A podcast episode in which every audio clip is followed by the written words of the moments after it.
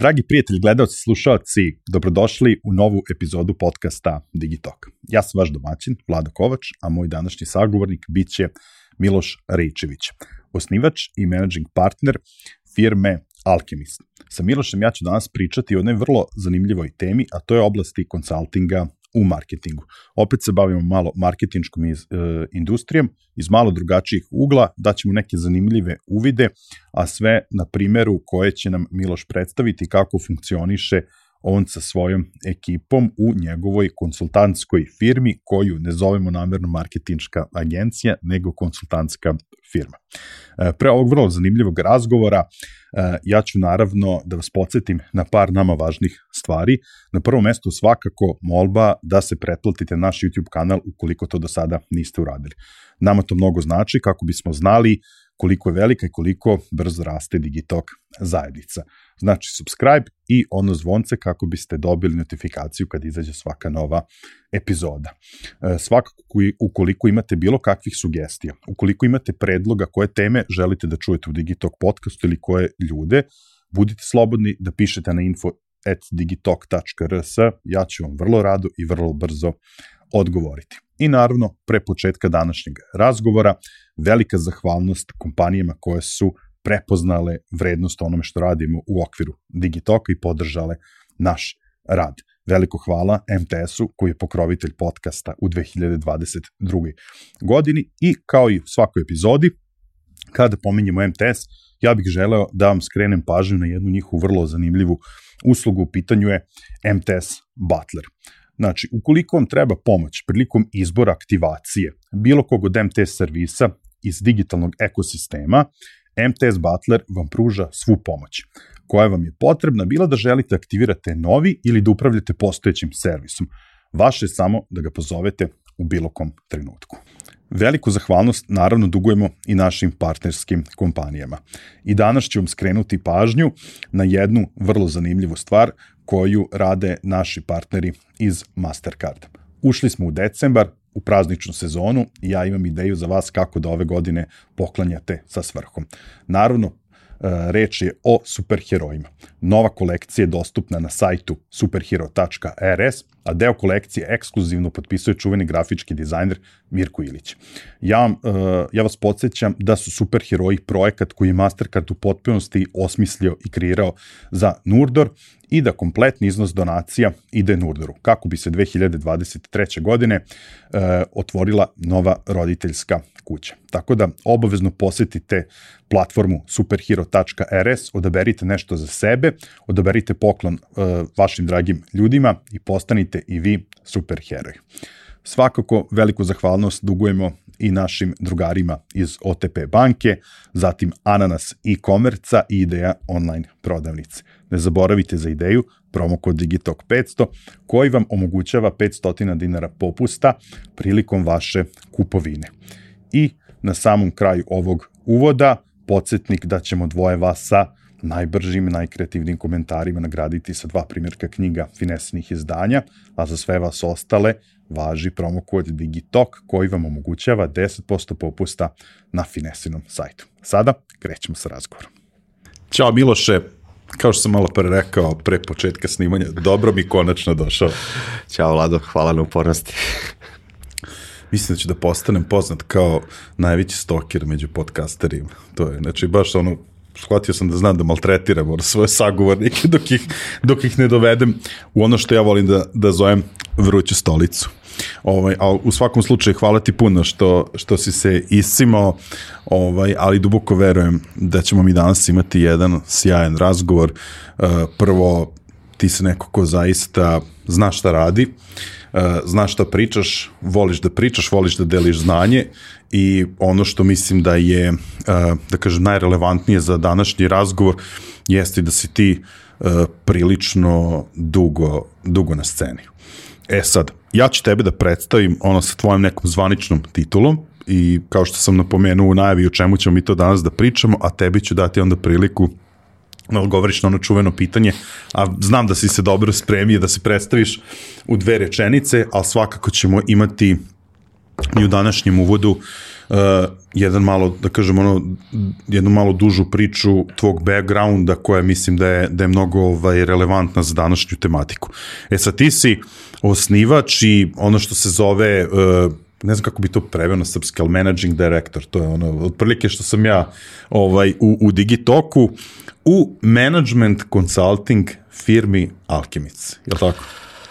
A, da. Da.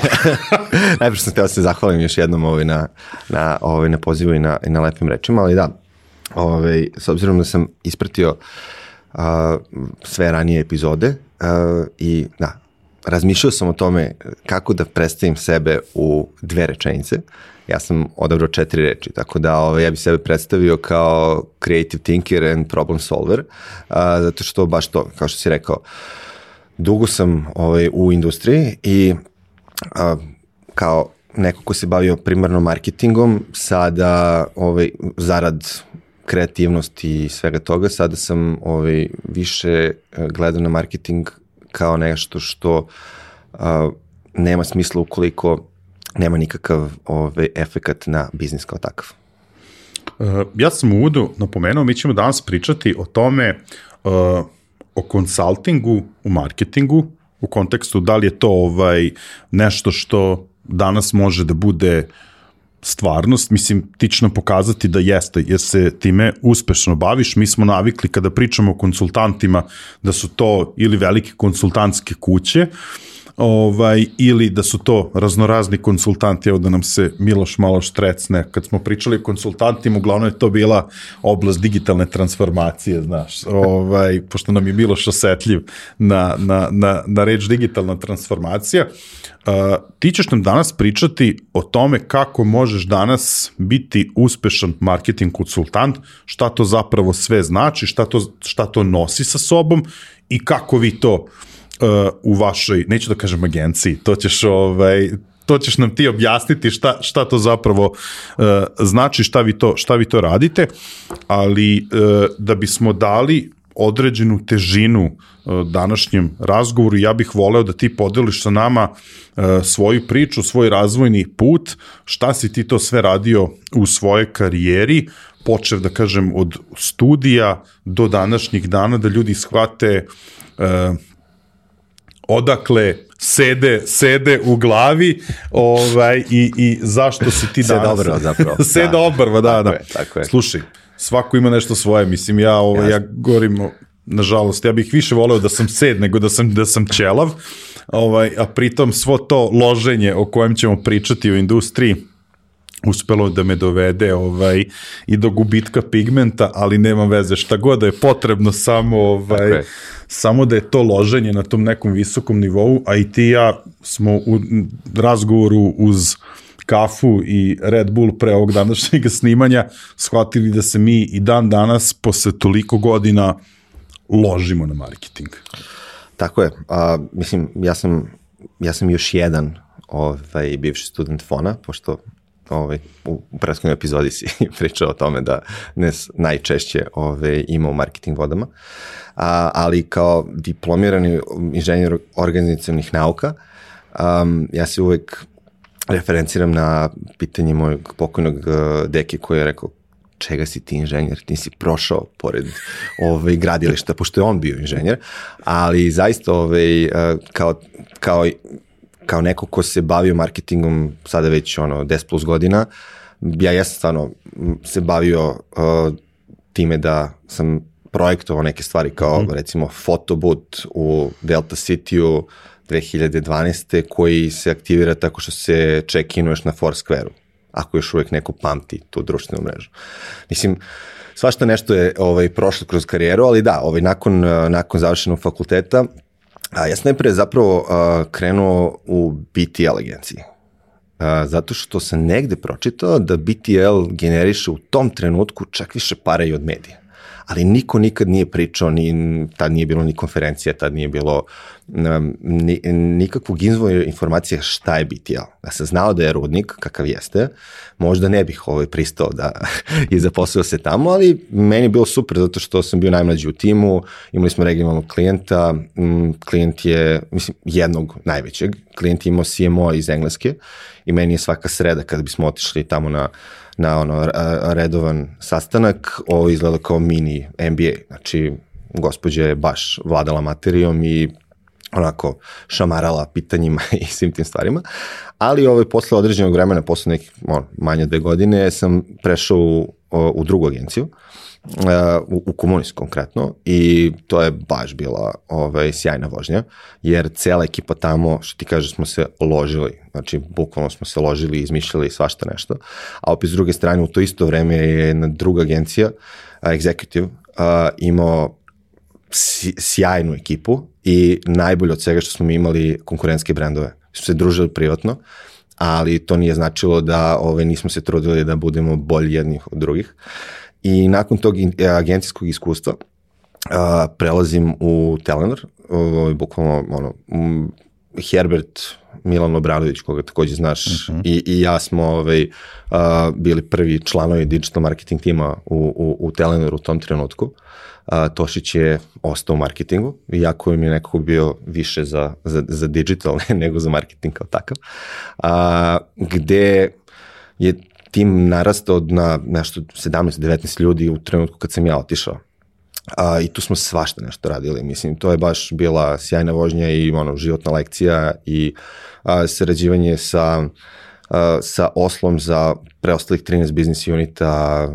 Mi smo bili prvi koji smo uopšte imali uh, social media strategiju koja je uzeta kao framework, pa sam ja išao i do Osla i ne znam, na te global gatherings na Tajland i sve, stvarno, je sjajna bila priča i čak ću kasnije možda i da ispričam neki, neki projekti koje smo, koje smo radili. Tamo, ovaj, a tiču se digital transformacije. Da, da, da, da ne, smemo, ne smemo to suviše. Kasno je, kasno je popodne, Miloš je umoran. tako je, tako je. Ovaj, ali uh, nakon toga, nakon toga ovaj, uh, prelazim u potpuno drugačije okruženje, u regulisanu industriju, koja u tom trenutku lansira totalno nešto novo. Znači, ono, u pitanju je PMI gde oni su onako po, poprilično dinosaurusi i uh, po, poprilično je bilo nelogično da ja ako neko se bavi marketingom mm -hmm. pređem tamo iz razloga što tamo u toj industriji marketing skoro pa da nije moguće da radiš bilo šta. Zbog regulative koja je prilično stroga u, u duvanskoj industriji. I, I treba da bude. Mislim, jasno, jasno. E, ono, ovaj, to, je, to, je, to je svuda u svetu tako. Međutim, oni su tad lansirali novi, novi proizvod koji je onako bio revolucija u, u toj industriji. Izvinite. Ovaj, a, ali nisam se predugo zadržao ovaj, u tom timu, već sam prešao ovaj, u tim koji se bavio baš jednim projektom a, digitalne transformacije, a, gde nam je a, cilj bio da a, poprilično analogni posao koji se do tada obavljao na ulici ovaj, prebacimo u digitalno okruženje. Jer je, pritom je to bio uh, pilot projekat na globalu. Znači, bukvalno smo trebali da uradimo da pera iz trafike pera uh, sam poruči robu uh, preko bilo čega, telefona, aplikacije, računara. I sad kad vi imate tu ono distributera, imate kompaniju za koju radite, imate Accenture koji treba iz Poljske da vam spusti ono, deployment celog tog projekta, imate Lozanu koja opet s druge strane kao vodi priču, ali i ne vodi. A sve to je, ovaj, se obavlja pola na Salesforce-u, pola na SAP-u, koji opet se nalazi kod distributera, koji uopšte ne žele ništa da radi, nikakav, nekako, nikako testiranje, vi morate idete svake nedelje tamo. I sve svemu, taj moment ovaj, je bio sjajan, zato što ovaj, vi onda shvatate da, mislim, ja se nisam bavio marketingom, ja sam krenuo baš to da, ovaj, da budem deo projekta koji je revolucija u toj industriji. Ništa to nije bilo novo za FMCG ili mm -hmm. za bilo koju drugu industriju, a za njih je bilo wow. I ovaj, i posle te priče, uh, posle te priče ovaj, dolazi taj consulting deo koji, ovaj, koji onako, baš je bilo pitanje, a što mora da se consultingom bave ljudi koji su KPMG, Deloitte, McKinsey i ostali, uh, jer, ok, logično je, svi oni uh, to jest kompanije za koje rade imaju pristupe svim industrijama, svim kompanijama, rade reviziju, imaju mnogo podataka, ali mislim da pojavljivanje digitalnih platformi i uh, mogućnost da se dođe do ogromnog broja podataka i insajta koji to ovaj, nama ovaj, omogućava uz određene toolove i uz određeni experience koji osoba ima, a, dozvoljava da ovaj, se kreira nešto novo, to je to kao, mi nismo agencija, mi smo konsultanti, jer ne bavimo se stvarima koje su klasična operativa, već uglavnom strateškim stvarima.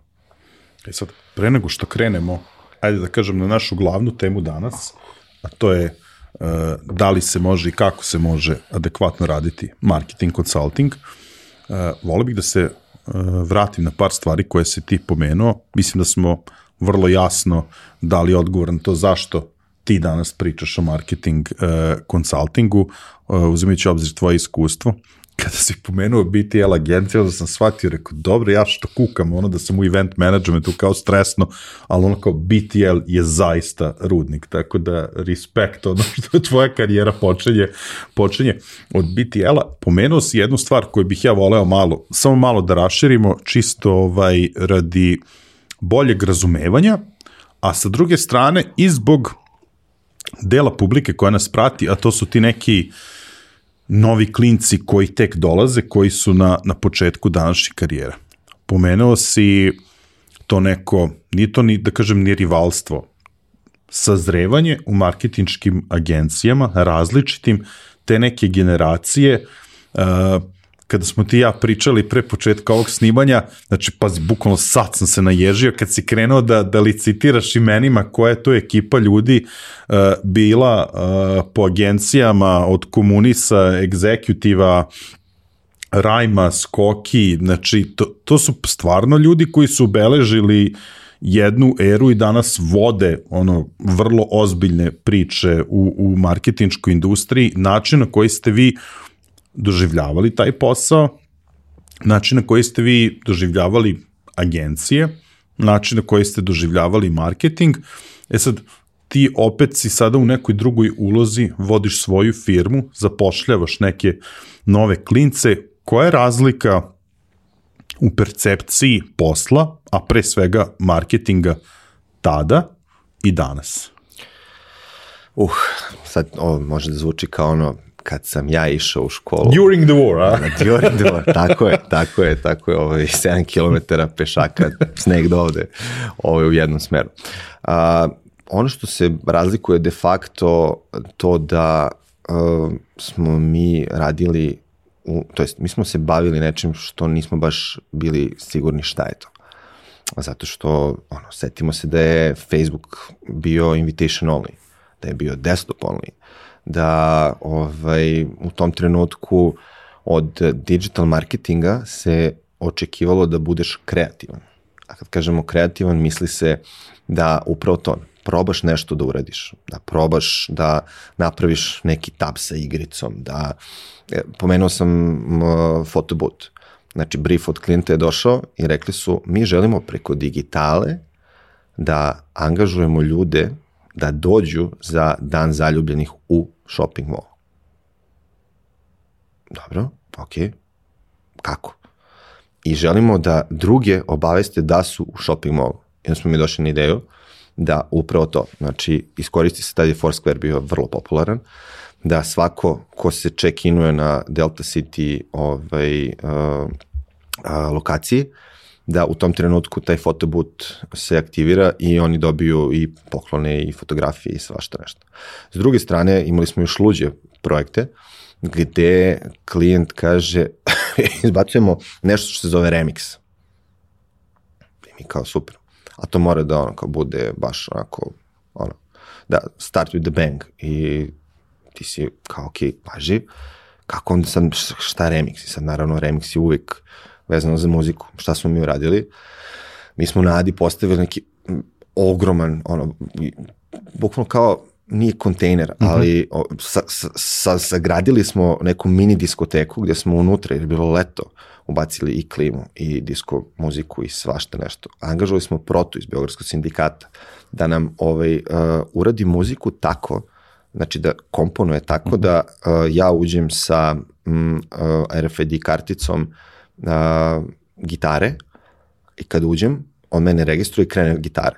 Ti dobiješ bubnjeve, uđeš i krenu i bubnjevi. Izađeš, prestanu bubnjevi, nastane gitar. Znači, onako baš, ti si tad morao da budeš kreativan. Sa druge strane, sada mm, su konačno prihvatili taj digitalni deo ovaj, marketinga kao jedan deo overall marketinga i sad se ne očekuje, sad, tad su ljudi plaćali da bi bili ono što kreativniji, da bi bili ono u, u vestima, u, u, u mislima.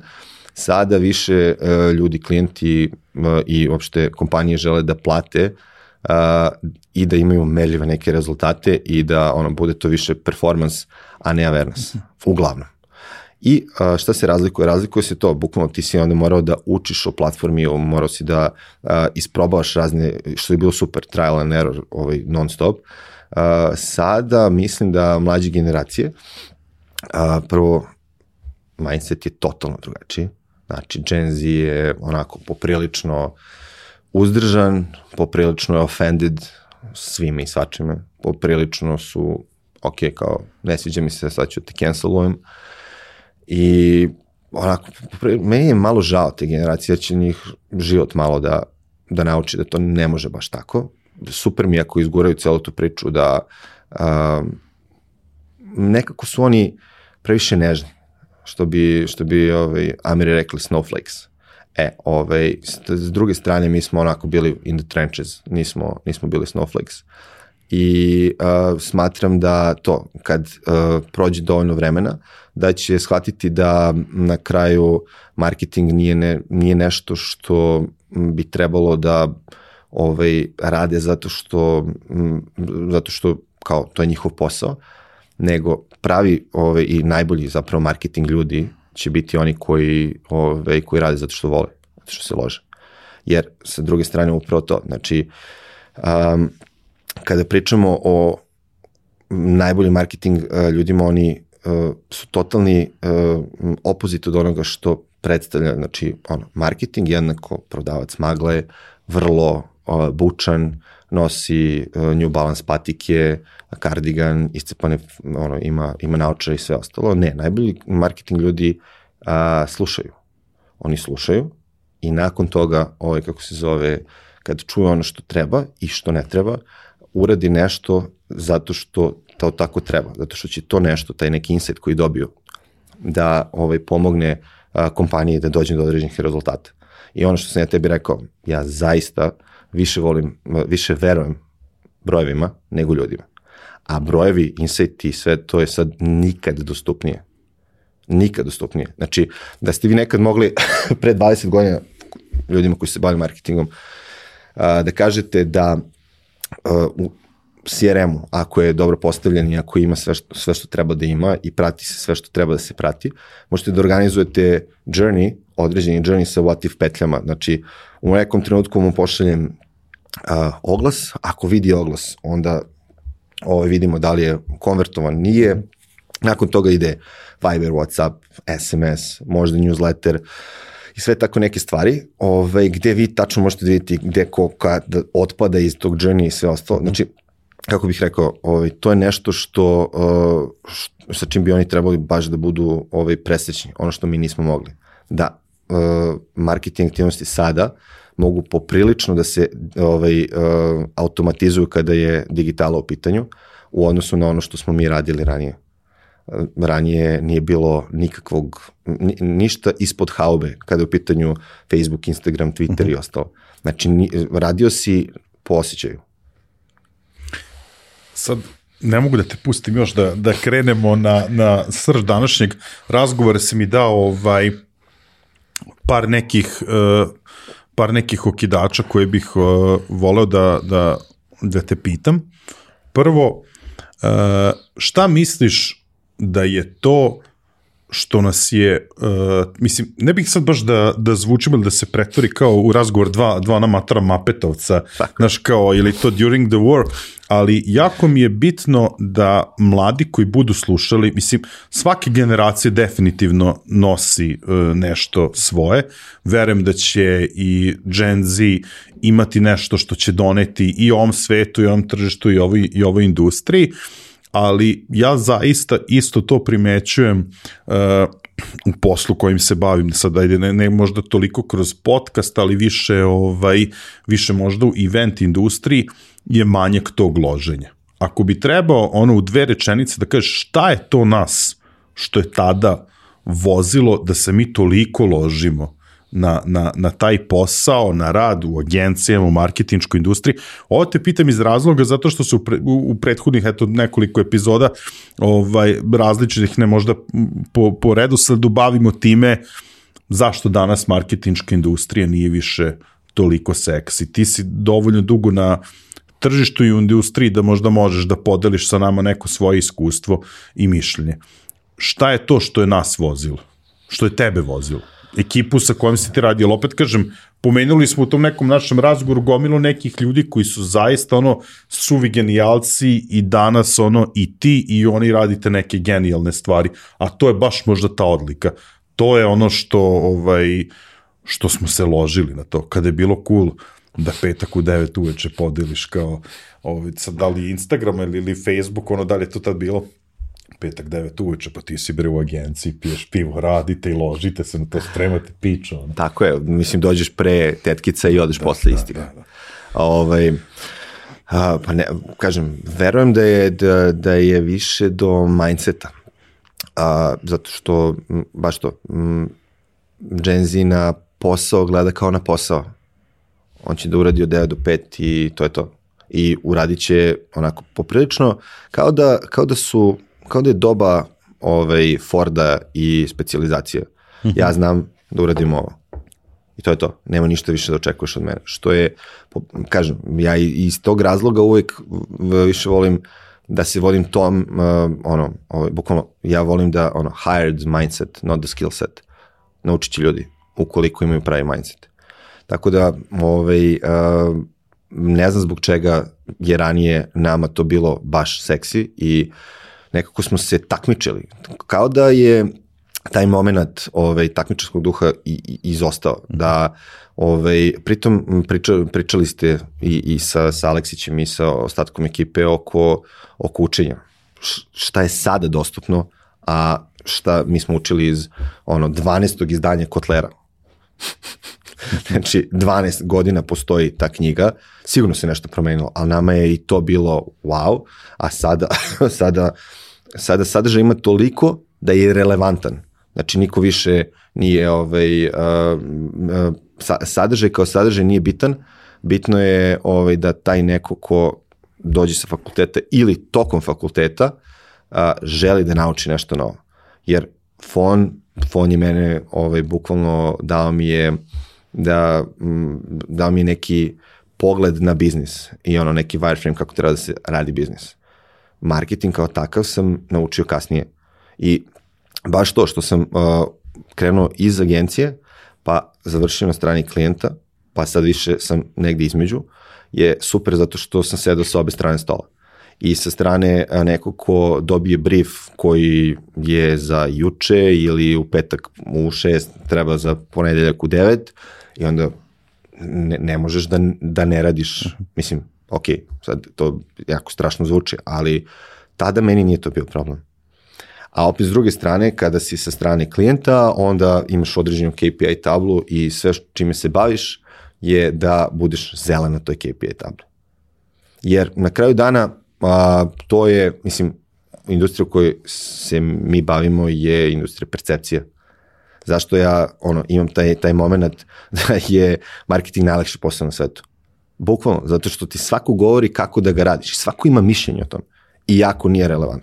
A Aleksić je to vrlo lepo objasnio prošli put. Da, da ne ulazimo. taman, sam, taman sam to teo da te pitam. E sad, e, dolazimo e, do srži današnjeg razgovora, a to je taj marketing consulting, tačnije čime se ti i tvoja firma i ekipa koja stoji uz tebe bavite. Super mi je to poređenje, jer zaista ono, kada kažeš ono consulting, uvek su tu bili kao neki, tašna zamičeš, mašna. tašna mašna, neke, ovaj, neke tabele, financijski podaci i tako dalje. Nikad nekako ovaj, nismo stavljali marketing u kontekst toga. Uvijek je bio biznis. Tako Uvijek je bio, pa da, mislim, mada suštinski kao, i, i sa Milošem sam to pričao, marketing danas mora da ima taj upliv u biznis, da razume ono kompletan taj biznis model ili eventualno kad smo došli u tu čuvenu priču o digitalnoj transformaciji, pa imaš konsultante za digitalnu uh, transformaciju. Uh, ako sad pričamo na primjeru tvoje firme, Znači, pretpostavljam da, da ne želiš ono da te porede, da, da si mar, još jedna marketinška agencija. Tako je. A, ako nije agencija, šta to zapravo taj model poslovanja danas predstavlja? Da, znači, on, bukvalno ono, kao ono što, jer a, ljudi koji me, koji me znaju, uvek pitaju, e, kao, znaš, može neki social media, treba mi kampanja, treba mi agencija. Ne, ljudi, mi nismo agencija. I to je sasvim ok. Znači, krenemo odatle. Uh, jer vi kao, e, mislim, ajde da se vratim prvo na, na um, moje prvo ovaj, iskustvo sa konsultantima je baš bilo u Telenoru. Mm -hmm. Znači, kada je ekipa iz McKinsey došla i tu ste sedela dva mesta sa nama, gde su oni bukvalno to krenuli, uh, jer najbitnije kada si konsultant je da se uradi domaći. Jer ako ne uradiš dobro domaći, onda output tvog posla nema nikakvu svrhu. Znači, često je to marketing uh, sam sebi cilj a to ne treba da se, da se, pogleda, da se gleda na stvar kao tako. E, oni su došli, uradili su ovaj, uh, domaći, jer svaki biznis unit, pošto su Telenor njih platio da idu ono od zemlje do zemlje, je drugačiji, tržište je drugačije i a, njihov cilj je bio u tom trenutku, pričamo 2015. ili 16. nisam mm -hmm. siguran, mislim da je bilo više 16. A, da se uradi a, journey koji je ono digital only. Znači, da ti prodaš telefon, da uh, neko ovaj, uh, ono, postane tvoj korisnik samo kroz digitalne kanale. Ne brick and mortar shop, ne telesales, ne ništa od toga.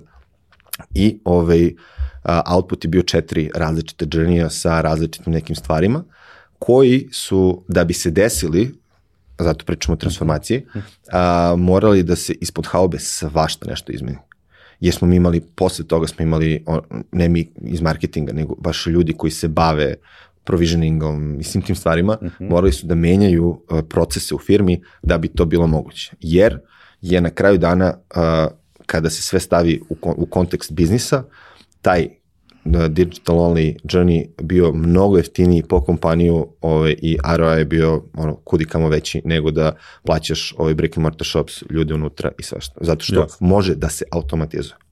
E, shodno tome, a, kao šta radi konsultanti? Pa, evo, konsultanti su ljudi koji bukvalno su kao kameleoni. Ono, bukvalno oni ovaj, a, nose razno, razno dela zavisnosti od projekta ili klijenta. Nekad će ta odela biti taman, tailor made, neka će biti kratka, neka će biti preširoka.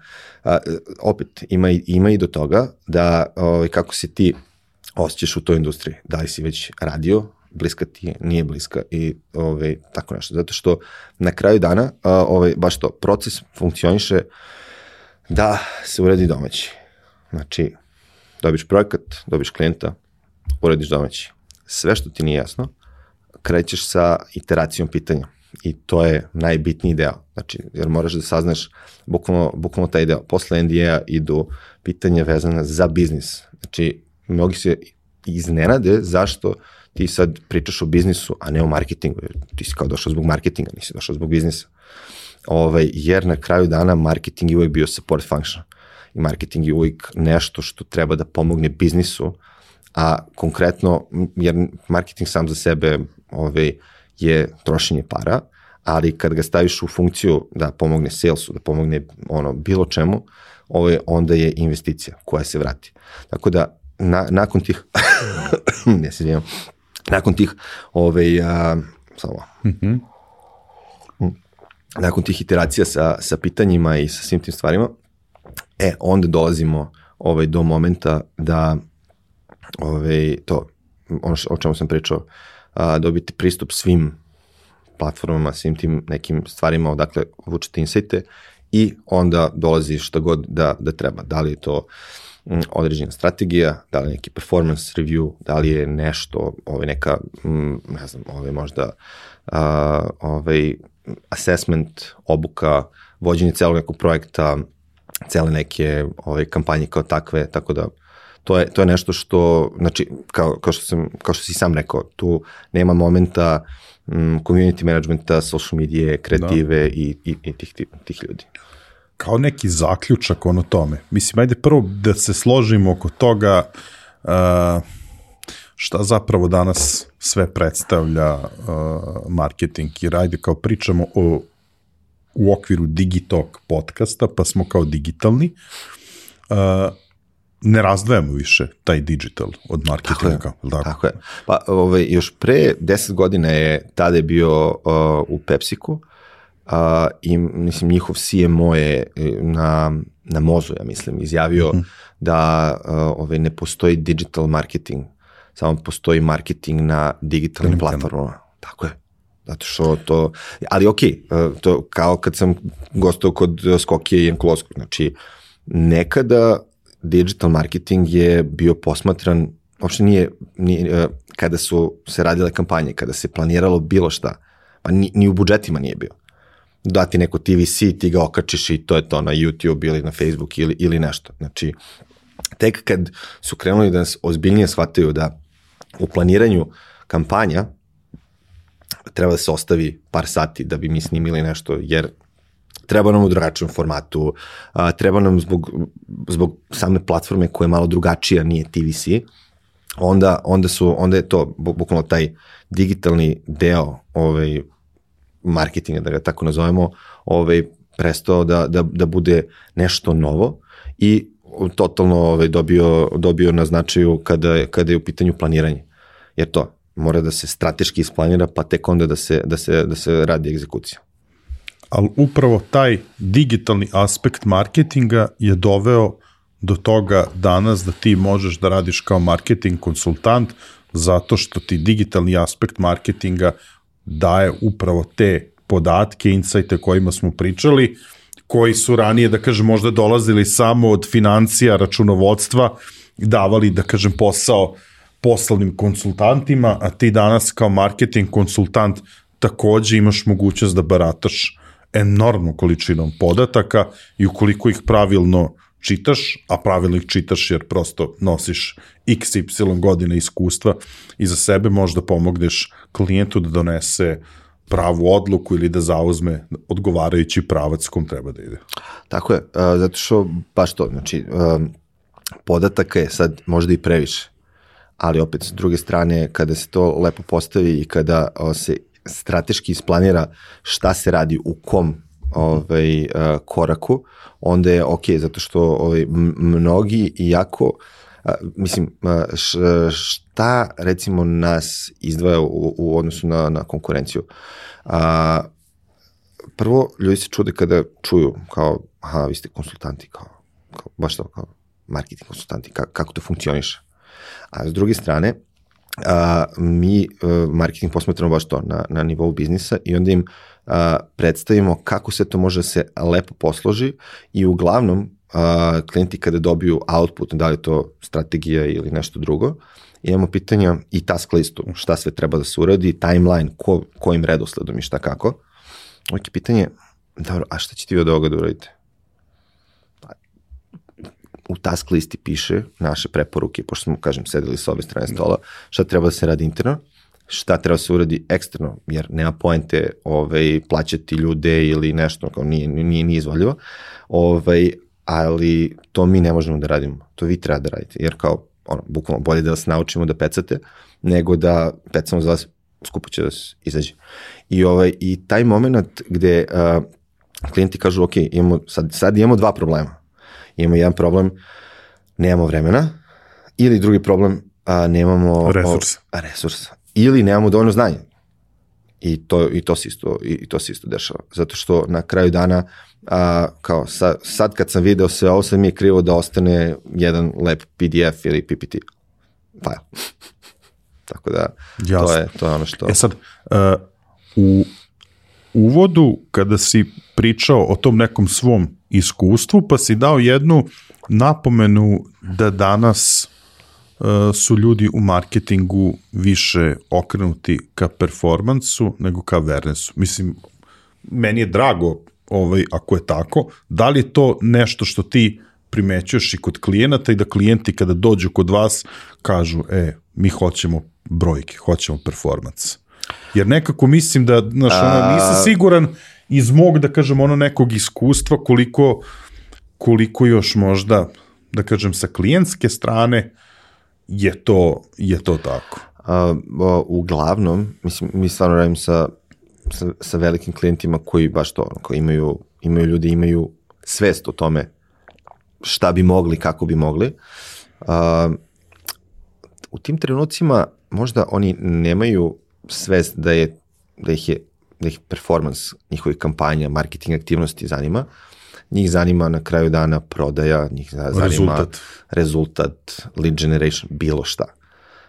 Dođemo do toga da na kraju oni žele da uh, da na kraju oni žele da ulažu i u SEO, iako znaju da je to ono dugoročni proces.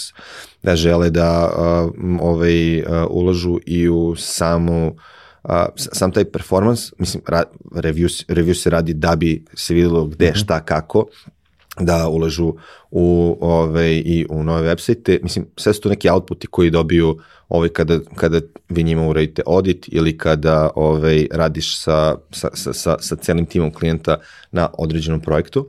A, onako, bukvalno to. Ti si deo, mislim, taj, taj, taj moment to je jedan od izazova ovaj, koja sa kojim se susrećemo je da m, kad se upoznamo sa internim timovima, uvek onako dobijemo poprilično m, negativan m, stav tih ljudi. Zato što kao, aha, ok, sa, sad je neko došao sa strane da nama kaže kako ćemo mi da radimo posao.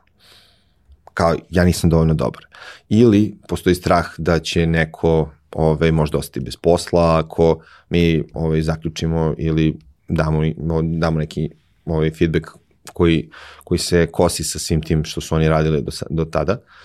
I, a to stvarno nije tako naša intencija je da, jer, jer to je super, ti kad, kad si na strani agencije ili kad si strani klijenta, ti nemaš dovoljnu slobodu da dođeš i kad te neko pita, izneseš mišljenje i kažeš, ok, mm, ovo je ovako. Ti meni nisi platio da ja tebi kažem da imaš najsjajnije ideje, da je tvoj, tvoja usluga brilijantna, da, da, da, da kidaš.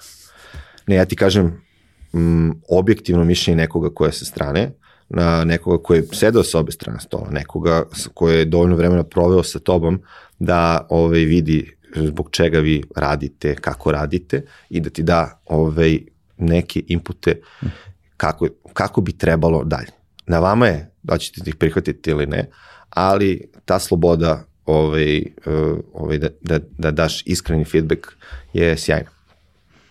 Uh, ono što si mi na, napisao kada smo se dogovarali za razgovor, malo pre si pomenuo, pa prosto ne mogu da, da izbegnem uh, i danas u razgovoru, a to je strategija. Pa si ti napisao strategija, mnogo, mnogo lepa reč. Mnogo skupa reč. mnogo skupa reč, da, da, da. Mnogo skupa reč.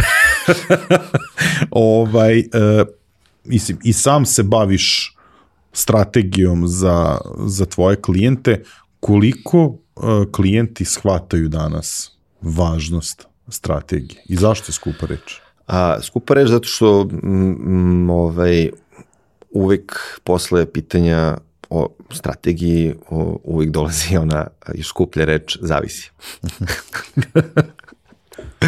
a, da, zato što a, a, ja nisam, nisam ni sam verovao, ali sve više i više a, kompanija vrlo, vrlo obaziru prilazi tome i žele da postaju stvari ovaj, iz fundamenta na pravo mesto, pa da nakon toga ovaj, rade, rade bukvalno po strategiji koja, koja će da pro, proiziđe iz ovaj, iz naše saradnje, jer strategija nije nešto što se traži na, na, na, na piču za digital marketing agenciju vi, to, to, to sam i komentarisao Jankolovskom na jednom od LinkedIn objava.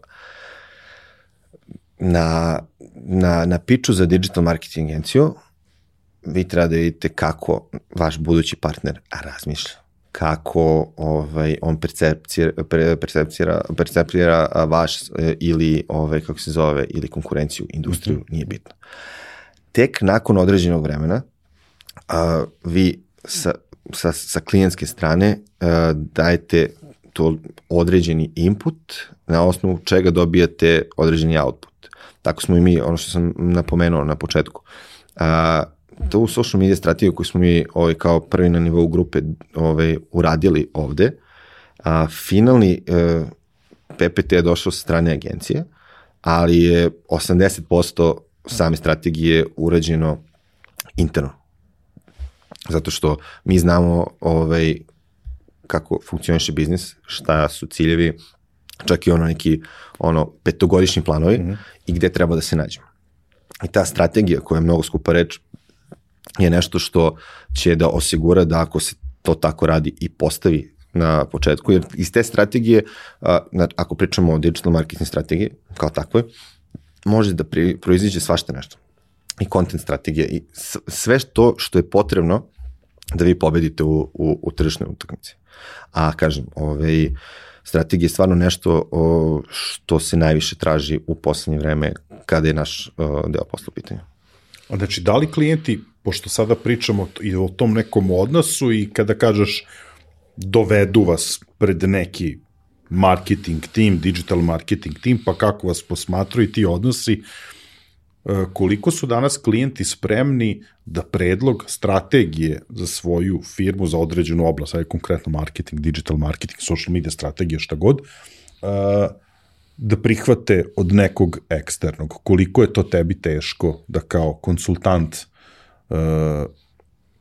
njima pokažeš da to što ti njima nakon te dok insajta koji prođeš njihovih tako dalje, da prihvate od tebe kao eksternog savjetnika?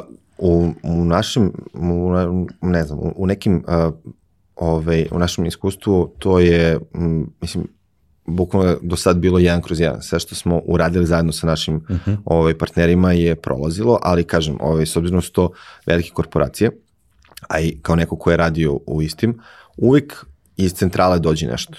Znači, uvek dođu i određeni pilari i svašta nešto što opisuje sam brand. I vi onda imate taj deo, znači taj deo se ne dira. Jasno. Radite samo ono što je oko toga. A, što je a, specifično za vaše tržište, za vas kao kompaniju, jer da se da se vratim, znači određeni telko operator uh, ako ima ovde u Indiji, u, u, ne znam, u Africi svoje biznis unite, uh, svi će se razlikovati, zato što nisu na istoj na nisu lestvici kada je u pitanju tehnologija, nije, nije ista ovaj, ciljna grupa. Ne, mislim, brand može da, da bude isti, da se zove isto, ali može da predstavlja sasvim nešto drugo u, na tri različita kontinenta. Tako da, a, brand kao takav, brand guidelines dođe od, uh, mislim, ne, ne brand guidelines, ali uh, to je nešto što ne, što, sa čim, što je super. Kad nešto, kad neko vama da tako nešto i plus vam da ovaj, uh, inpute za biznis, nakon toga ovaj, je vrlo, vrlo lako raditi. A ovo što si pitao, da ovaj, ekipa koja radi interno, a, kad, kad im onako iskreno kažeš i pokažeš da si ti tu da bi njima život bio lakši, ja, kažem, ovaj, to je nešto što prevaziđeš u prvih par nedelja, posle toga ovaj, sve lakše. Ali m, uvijek je rezervisanost odlika odnosa na samom početku? Uh, jedno je kada radiš tako sa uh, globalnim klijentima koji nastupaju na više tržišta, uh, a možda je drugačije ako radiš sa nekim ko uh, proda određeni proizvod, uslugu na lokalu ili prosto da kažem manja je, manja je kompanija. Ne znam da li bih podelio možda sa nama tvoje iskustvo i priču sa, sa našim zajedničkim prijateljem Safona.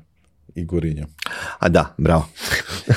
da, ovaj, da. Zato što je to meni super priča, jer kažem, ja sam je, ja sam je ukačio na, na LinkedInu, mislim, i komentari su i mnogo mi je to super izgledalo. Mislim, da kažem, tebe poznajem sa mreža, opet, XY godina, ne volimo ciframa da pričam u podcastu, odmah ti kažem, zato kažem jasno. XY.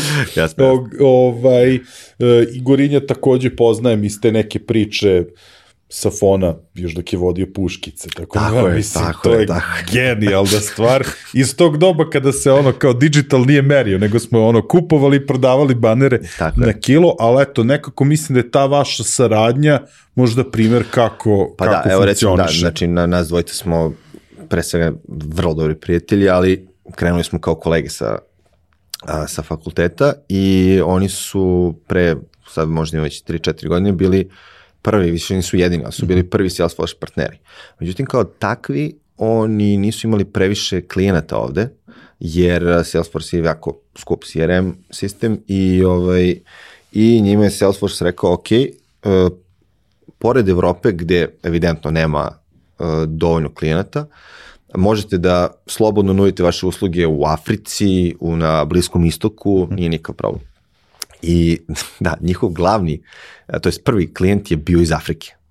I ovaj, ta čuvena, uh, taj, taj čuveni tekst, uh, išli smo u Afriku, poput uh, jel te dečije pesmice, ovaj, opisuje njihove dogodoštine, šta su oni radili, kako je to sve izgledalo, da su morali da ono bukvalno žive u ograđenom prostoru, da primaju određene vakcine, da ovaj običaji e, nisu tamo, biznis uopšte se ne gleda isto, ali ono što je on primetio je da kada su oni krenuli da rade i kada su završili implementaciju CRM-a, da se ništa nije dešavalo. Bukvalno ništa. I uh, ovaj, taj klijent je tri meseca onako bio potpuno neaktivan. E, onda je on došao, vispren za biznis kakav jeste, i rekao, slušaj, um, ajmo da, pošto sam ja na Salesforce radio u PMI i znao sam ceo taj marketing cloud i ce, celu tu priču, uh, da ti njima bukvalno održiš ne predavanje, ali kao neki workshop, da im pokažeš kako oni mogu da koriste CRM koji su platili, a, zato što možemo doći do situacije da za godinu dana ili dve kad im isteknu licence, oni kažu pa ovo ne valja zato što ne znaju da ga koriste.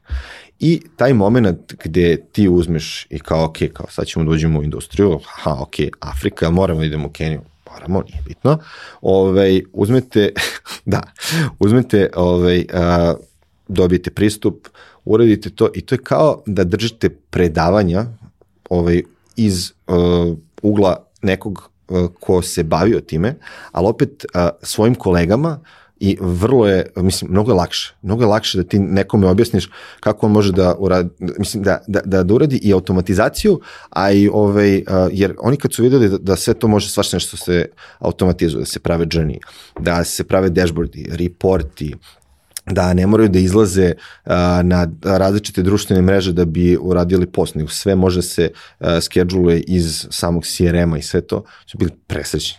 I onda smo mi uhvatili taj ovaj, moment gde kad on ovaj, odradi tako nešto, uh, samo, mi, samo mi javi dovoljno unapred da ovaj, ovaj, neko od nas može to da pripremi da bi uh, jer to to je sad već u svoju ovaj u ovaj uh, u, u ponudu da ovaj neko od nas uzme i da kaže ok, ovo je o, ovo možete da iskoristite tako, tako i tako. Znači ono, bukvalno da im uh, da perspektivu kako taj neki novi softver, koji je novi za njih, može da olakša život tim istim ljudima.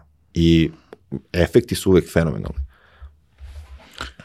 sada dolazimo do tačke, jel to sam hteo da, da prosto izvučemo kao neki ono kao key point ovog dela, koliko je to uh, slušanje bitno između klijenta, mislim koliko je bitno i ti da saslušaš klijenta, šta je da kažem ono njegov problem, šta želi da postigne, ali koliko je bitno možda i klijent tebe kao konsultanta da, da sasluša da, šta slušanje, ti imaš da predložiš. Slušanje jeste vrlo bitno, a, zato što ovaj, uvek je to nešto m, što ljudi ne praktikuju.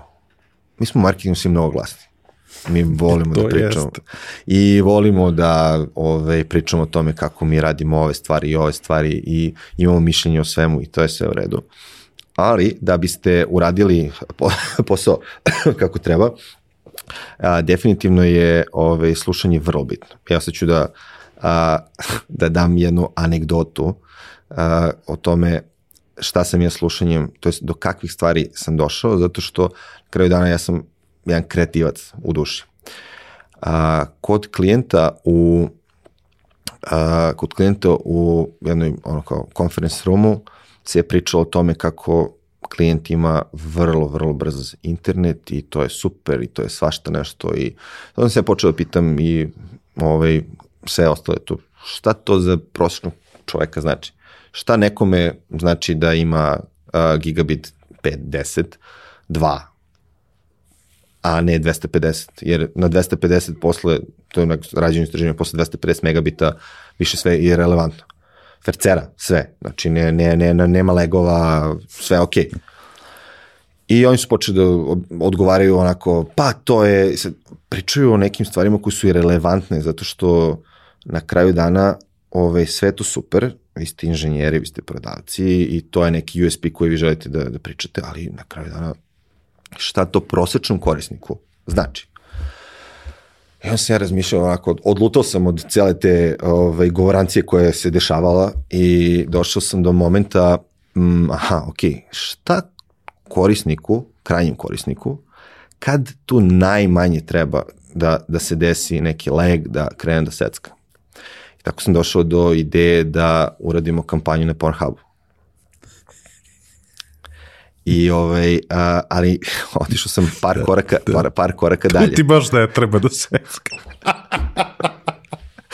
Znači, ovaj, a, imali smo, a, kažem, uvijek treba imati širinu. Znači, a, uradili smo, a, odredili smo zapravo tri ciljne grupe. A, mlade parove, parove u vezi ili braku i gej populaciju. Ali nismo stali tu, nego baš to, pošto je user experience jako bitan. A, to nam je sledeća tema. da. Ove, a, sa svih tih banera se išlo na posebne landing stranice koji su nastavljali priču ovaj, kako se zove, u tom istom tone of voice-u i svemu. A, I a, kada bi se neko prijavio, a, naravno, customer care-u i telesalesu su dati isto instrukcije, da kad se neko prijavi da znaju ovaj, po nekom atributu koji je dodeljen tim prijavama u CRM-u odakle su, ali smo otišli korak dalje. Mi smo ovaj, uzeli i napravili uh, dedicated uh, uh, phone line, znači on, bukvalno ima si broj telefona, crvenu liniju, da kad neko zove, da uh, ovaj, ekipa zna odakle su došli, sa koje kampanje. I ovaj, ta kampanja, a, a, i da, zapravo, pošto je kampanja bila o internetu, pošto je ono single net uh -huh. bila ponuda, da ta kampanja, ovaj, da ponude, kaže, znate, mi imamo i bundle gde imate i TV i gde su sasvim slučajno im napomene da su adults kanali uključeni. Kao ne morate gledati baš sve na internetu, možete i, možete i na TV-u. Ovaj, ali kako se viral u korporativnom svetu ne dešava, ukoliko nije brižljivo isplaniran.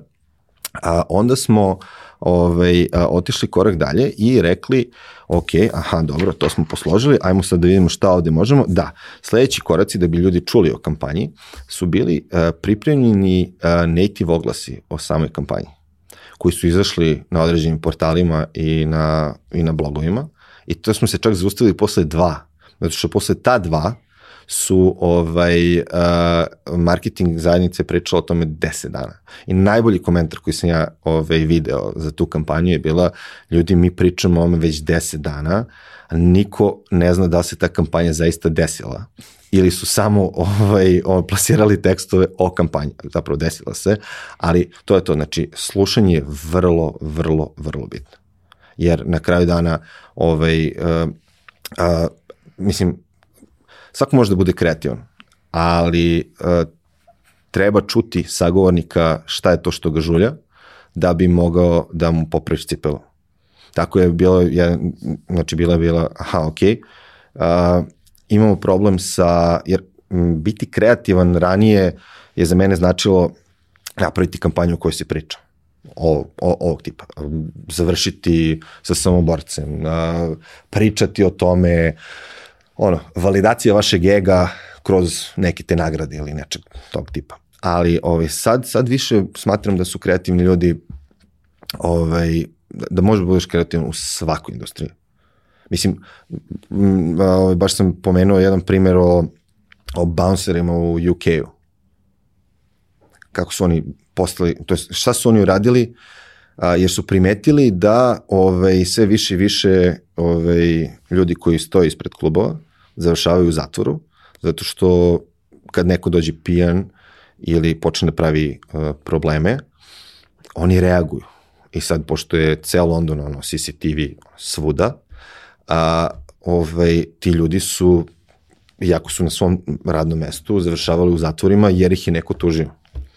I onda je po, po, po ovaj, trend je postao da stoji jedan mršavi, baš ono mršavko neki, i ovaj kako se zove, i neki bouncer koji je tu zbog toga. I su se pitali šta radi ovaj drugi, stalni jolio varijante. A zapravo ovaj drugi je uh, stajao tu sa kišobranom.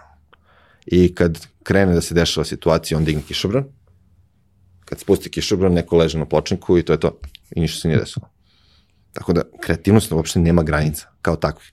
I kažem, uh, biti kreativan i pomoći klijentu nije samo napraviti marketing kampanju. Klijent je rekao, mi baš imamo problem sa hiringom. Nema ljudi, niko se ne prijavljuje. I ja kažem, a šta je, šta je, ovaj, šta je problem? Pa kao, to su, to su pozicije koje, za koje ti ne treba iskustvo, ne treba ti ništa. Aha, ali kao, bukvalno, a, jel tim ljudima treba posao? Pa treba im posao, ali dok oni dođu do nas, dok oni čuju, i onda smo bukvalno u dva sata izbacili sajt koji se zove treba ti posao. Gde bukvalno stoji, za koji ti ne treba 10 godina iskustva koji su ti tražili pre 10 godina. I, i ono, klijent je počeo da dobije nenormalno, ovaj, uh, jer onako targetirali smo ovaj, uz neke presmešne budžete, napravili ovo za dva sata, podigli ono neki one pager i bilo je sjajno. Tako da, to je taj moment, slušaš šta ti govore da bi uh, čuo, ne da bi odgovorio. Sjajno. Sad još jedno ovaj, da razbijemo neke predrasude iz industrije. Ovo će možda ovako da bude suviše jako, malo pre si ti ovaj, napomenuo uh, customer is the king. Znači, ne važi više content is the king. Pa ne, ovaj, um, i dalje sadrže vrlo, vrlo relevantan. Znači, naročito ako vam treba zbog nekog search engine optimizacije, zbog nekih drugih stvari. Ali na kraju dana, ovaj, moje lično mišljenje je da je stvarno customer is the king. Da više ne treba da se brine o tome da li konkurencija je jeftinija ili nije. Uh, ukoliko ovaj, ja mogu da završim nešto sa manjim brojem klikova, ja ću tu da kupim. A, a ne da moram da prelazim sa jedne na drugu platformu, da zovem, da, mislim, evo, dolazi Black Friday.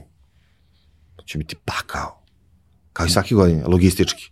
Kupit ćete nešto što nema na stanju, zato što im ne rade, ovaj, ne radim logistika, ne radim, pa vam onda nude nešto, znači, otprilike nešto što ovaj, je problem, a ono, baš to možda marketari ne shvataju kao svoj deo posla, ali bi trebalo.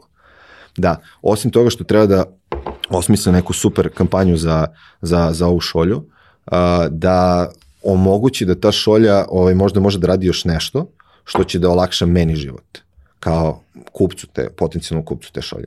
Znači, recimo, ovaj, toliki je, uh, pričao sam o, o tome da, ovaj, da je sadržaj relevantan. Znači uh, Netflix i Amazon Prime i ostali, oni smatraju da nisu im konkurencija svi ti streaming platforme. San. Bukvalno. Znači, ovaj, oni se ne takmiče sa Prime-om ko će da izbaci uh, originals, bolju seriju ili bolji film ili nešto.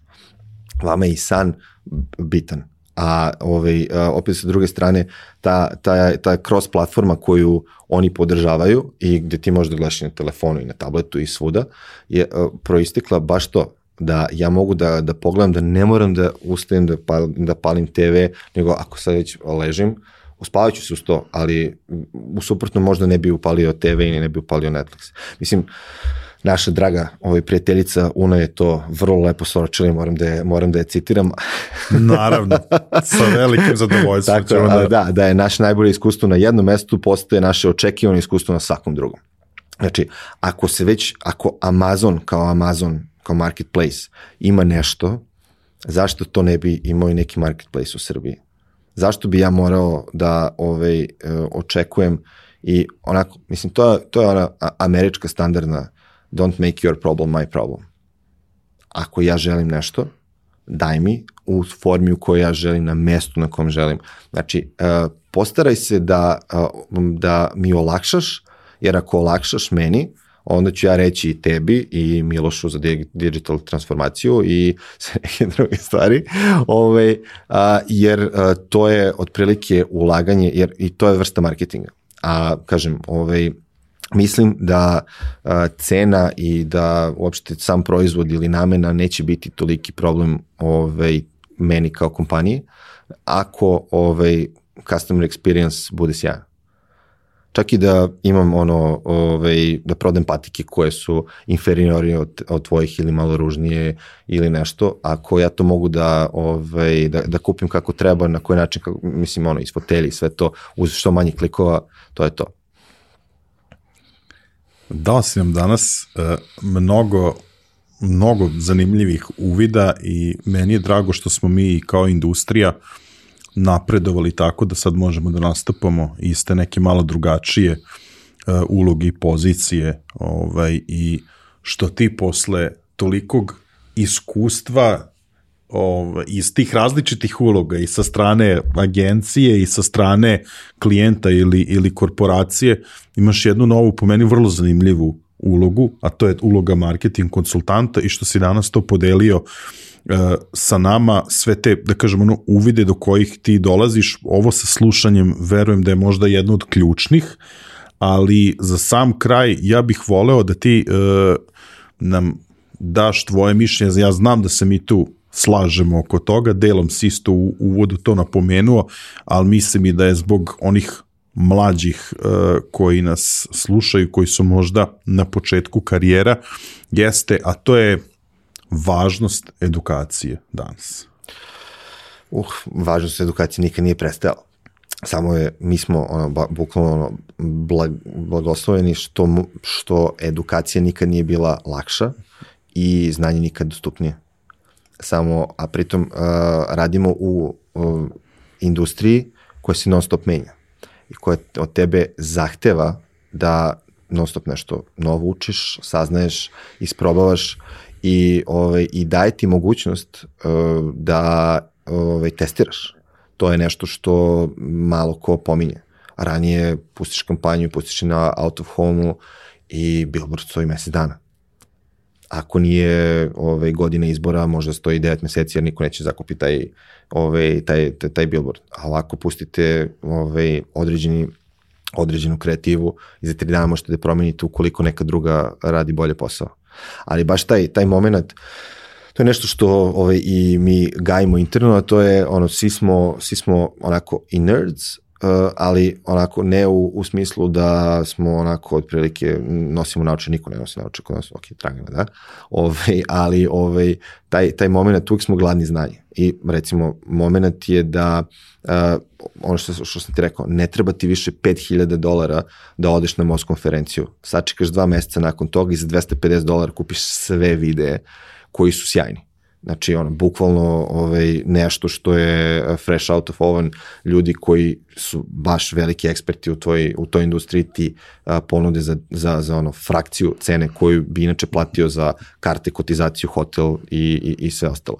S druge strane, ono što ovaj, sam ja u nekom, mislim, mi smo imali čak i u agencijama, to je, to je taj moment kad si gladan znanja, a onda uh, ti je krivo da drugi ne, ne saznaju. Mi smo imali shared folder koji se zove Delimo znanje, gde smo trpali sve neke prezentacije koje smo dobijali i od klijenata i ovaj, nalazili po netu, na, pravili svoje puškice kao Igorinjo, ovaj, šta, kako, gde, da kad neko dođe, da mu onboarding bude bolji i lakši. Znači da odmah upliva u nešto, da ne bude ono kao neko prazno hoda na početku da taj neko ovaj, kao ništa sedi, gleda, ovaj, zapisuje ko, ko, ko šta voli i, i kao gleda ovaj, sve što treba. I ovaj, onaj moment je da recimo jednog jednog, ovaj, kako se zove, petka, sam ja seo, napravio mail sa svim nekim stvarima koji su me oduševile te nedelje i poslao, poslao ekipi. I to se nekako prirodno nastavilo da svakog sledećeg petka neko drugi šalje taj mail, što je sjajno. Mislim, u svakom slučaju, ovaj, a, taj moment sa, sa znanjem je a, super, zato što, evo, recimo kad mi dođemo kod klijenta, radimo i taj assessment deo, jer nikad ne znaš ovaj, koliko neko zna, a, jer kad treba da daš neki output, šta treba da se desi, moraš da znaš da li taj tim koji je tu ili osoba koja se bavi marketingom, ponekad je jedna osoba, nekad je ceo tim, koliko znaju i šta ovaj, bi trebalo da, da nauče da bi mogli da obavljaju sve ono šta se očekuje iz biznis perspektive da bi, ovaj, da, da, bi, da bi ciljevi na kraju bili ispunjeni. Mnogo dobro se ti snalaziš u toj ulozi konsultanta. Super si stvari podelio danas sa nama. Meni je jako drago što smo nastavili taj neki trend, sada već neku miniseriju epizoda, da obrađujemo razgovor o marketinčkoj industriji, kako je to bilo nekada, kako je sada, pa eto, šta sad možda možemo da da unapredimo što bi, e, što bi tvoj prethodnik isto e, imenjak Miloš Aleks rekao kako da budemo bolji, bolji marketari. A mislim da si nam ti danas predstavio uh, jedan malo drugačiji ugao i jednu novu ulogu koju možemo da imamo u marketinčkoj industriji i u kontekstu toga meni je samo na kraju ostalo samo da, da te zamolim da li bi možda imao u kontekstu svega što smo danas, danas pričali, da li bih možda imao na kraju neku poruku za kolege marketare? Uh, uh, da. Teško Gde- pitanje. Teško, gde, gde, gde tu najskuplje? A, pa ja bih voleo da marketing kao takav ostani, da, da, da, da vrati taj ono seksi prizvuk i... To loženje. A, da, zato što a, ni, zaista marketing treba da, da, da, da, da bude nešto što što ljudi ne smatraju ovaj, ono, prodavcima magle ili radio reklamama, znači marketing je vrlo kompleksna stvar i shodno tome, a, s obzirom na vreme u kome živimo, a, poručio bi da treba da iskoristimo sve te benefite koje pre 10 godina nisu postojali i da kontinuirano učimo jer za pet godina će biti totalno nešto drugo. Jer samo tako ovaj, možemo da budemo ovaj, ono, na, na, na vrhuncu svega, jer eh, ko ne prati sad trendove, nažalost, ovaj, ostaje, ostaje poprilično iza. Jer ono, menjaju se na, na nedelju dana. Meni na kraju ostaje samo da ti zahvalim za, za vreme koje si posvetio za današnji razgovor, da se izvinim za svo ono stokovanje.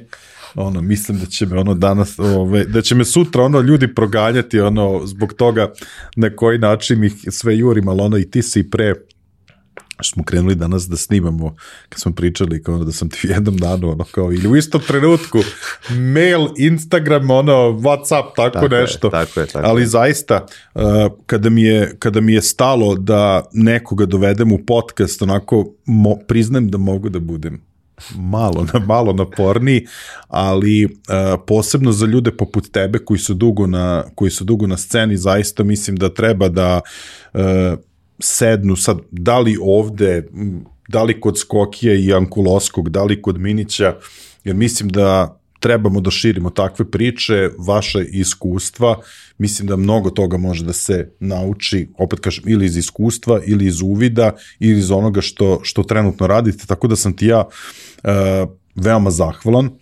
Uh, nadam se da od ovog razgovora danas nećeš dobiti još malo sedog na obrvi i ono što se još više nadam jeste da ćeš koleginici u njih preneti jedno pozitivno iskustvo i da, da u nekom narednom periodu možemo i nju da Nek, očekujemo. nek to bude KPI za 2023. Jel može, a? Tako E, sjajno.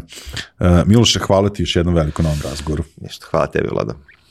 Dragi prijatelji, gledalci, slušalci, verujem da ste uživali u još jednoj priči o marketinškoj industriji iz ugla uh, Miloša Rejčevića koji se bavi marketing konsultingom. Verujem da ćemo u narednom periodu obrađivati marketing kao temu, te da ćete nas pratiti. Da bi nas lakše pratili, ja ću vas naravno zamoliti da se pretplatite na naš YouTube kanal, kliknete na ono zvonce kako biste dobili notifikaciju kada izađe svaka nova epizoda, uz napomen da ukoliko više volite da slušate podcaste, da smo prisutni na svim streaming platformama. Ukoliko imate bilo kakvih predloga što se tiče tema, e, sagovornika, nekih sugestija, e, kritika, najbolje da mi pišete na info.digitalk.rs, ja ću vrlo brzo i vrlo rado odgovoriti na sva vaša pitanja, predloge i sugestije. Uh, ukoliko želite da dođete do informacije vezano za Digitalk aktivnosti, ako instant, tu su društvene mreže najbolji izbor zato što smo tu nekako najaktivniji najlakše nas možete uh, kontaktirati. E, toliko za ovu epizodu i naravno na samom kraju da se zahvalimo svim onim kompanijama koje su prepoznale vrednost u onome što radimo i podržale naš rad. Veliko hvala MTS-u koji je pokrovitelj podcasta u 2022. godini. Naravno, veliku zahvalnost dugujemo i našim partnerskim kompanijama, Mastercardu. Pominjemo Mastercard, ja vam još jednom skrećem pažnju na novu kolekciju super, uh, superhero, čekirajte sajt superhero.rs i vidite šta je to što su vam spremili u novoj kolekciji. Veliko hvala OTP banci, Ananas i komercu i Ideja online prodavnici. Ne zaboravite za ideju da i dalje važi promo kod Digitalk 500 koji vam daje mogućnost da ostvarite 500 dinara popusta u idejnoj online prodavici a i u ovoj epizodi ćemo se potruditi da sa dva primjerka nekog prigodnog naslova iz marketing oblasti e, iz izdavačke kuće Finesa obradujemo dvoje vas, a sve one koji ne budu imali toliko sreće, naravno važi popust Digitalk koji će vam omogućiti 10% popusta na Finesinom web sajtu na i onako već snižena izdanja. Toliko za ovu epizodu, ja vas pozdravljam, ćao.